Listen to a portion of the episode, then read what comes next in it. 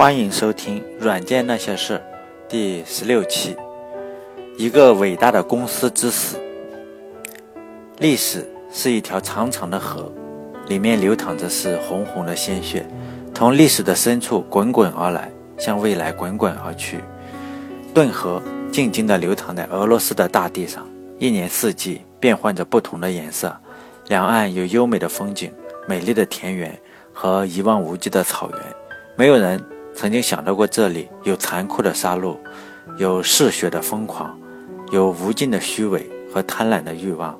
当尘埃落定，一切喧嚣回归平静，顿河还是静静的流淌，日夜不息地流向海洋。静静的顿河是苏联小说家肖洛霍夫的一部作品，他花了十四年的时间写出了这本史诗级的长篇小说。每一种杀戮都被赋予了一种意义。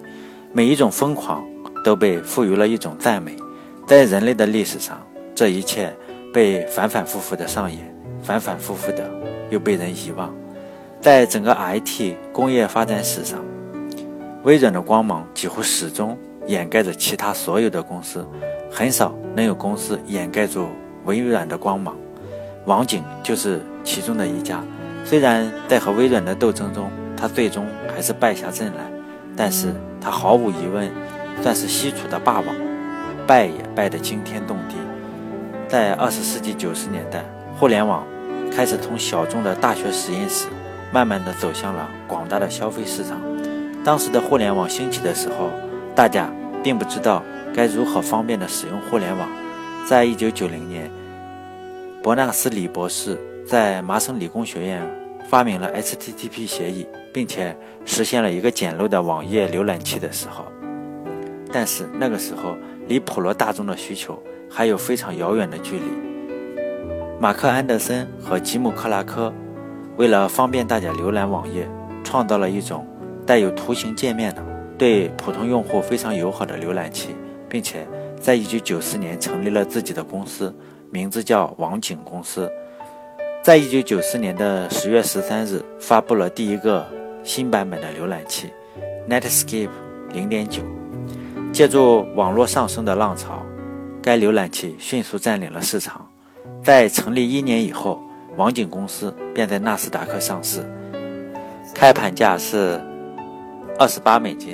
在第一天收盘的时候，股票已经上涨到了七十五美金。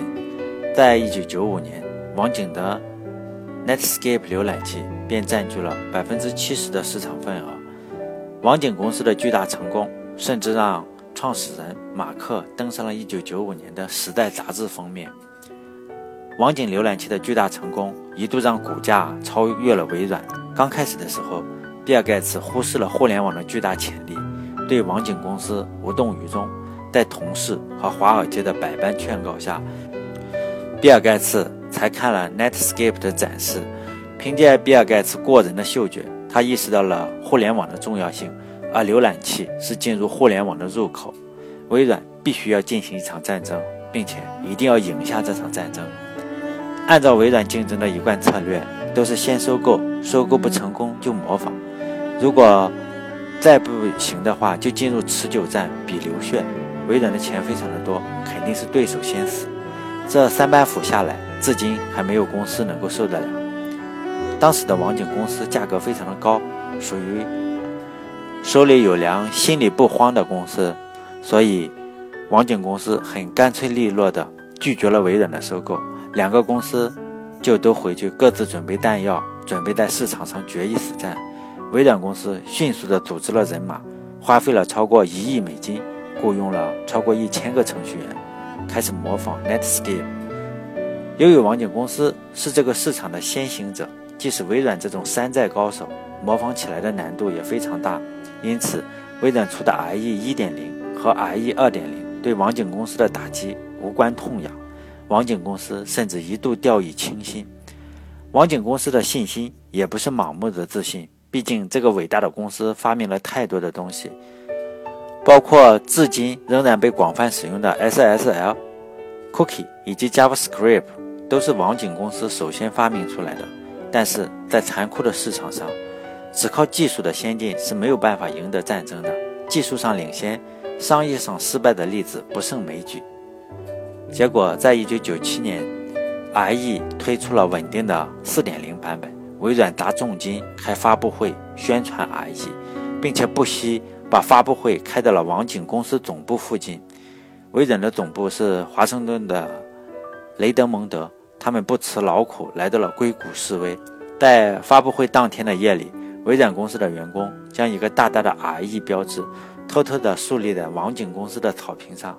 在第二天，这个恶作剧就被网景的网景公司的员工发现了，他们就把 IE 的标志丢在地下，并且在这个标志之上放上了自家的标志，一个绿色的恐龙。这个恐龙还拿着一个牌子，牌子上写着 “Netscape 市场占有率百分之七十二，IE 占有率百分之十二”。以这两张截图，我在网上都找到了。我把它放在我的微信公众号里“软件那些事”里面，如果有兴趣的话，可以关注一下看一看，还是挺有意思的。